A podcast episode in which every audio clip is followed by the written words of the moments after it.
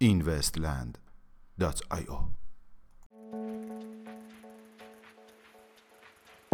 سلام با این دیلی پنج شنبه 29 فروردین ماه 1398 در خدمت شما هستیم.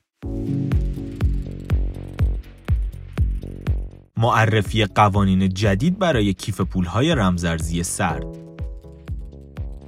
به گزارش رویترز اداره خدمات مالی کشور ژاپن قصد دارد تا اواخر ماه جاری قوانین جدیدی را برای ذخیره‌سازی رمزارزها در کیف پولهای سرد انتشار دهد. تقاضای بالا برای کارشناسان حقوقی متخصص بلاکچین بر اساس گفته براین برلند مدیرعامل شرکت حقوقی لینزیان افریقا اخیرا تقاضا برای متخصصان حقوقی با دانش فنی بلاکچین بسیار بالا رفته است. این خبر در روز گذشته در سایت حقوقی لاو.کام منتشر شد. نخست وزیر پاکستان در حال بررسی دیجیتالیزه کردن حکومت این کشور.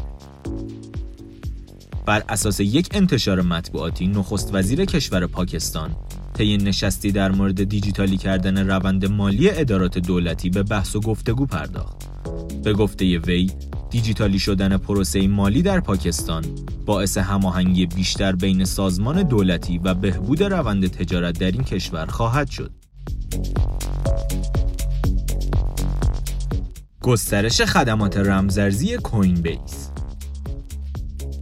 اکسچنج رمزارزی کوین بیس در ایالات متحده آمریکا در روز گذشته اعلام کرد که خدمات مبادلات رمزارز به رمزارز خود را در 11 کشور گسترش داده است. خدمات این کمپانی در حال حاضر در کشورهای آرژانتین، پرو، مکزیک، کلمبیا، شیلی، هند، هنگ کنگ، کره جنوبی، اندونزی، فیلیپین و نیوزیلند در دسترس است.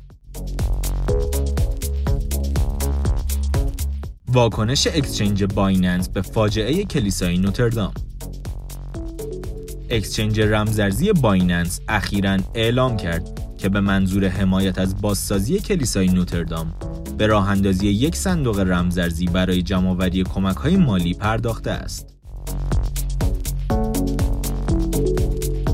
میانگین قیمت 24 ساعته بیت کوین 5250 دلار میانگین قیمت 24 ساعته اتریوم 168 دلار و 43 سنت و مارکت کپ کلی رمزارزها به حدود 178 میلیارد دلار رسید که نسبت به روز گذشته 2 میلیارد دلار افزایش یافته است.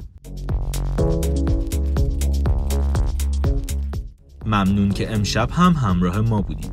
تا فردا ساعت 21 خدا نگهدار.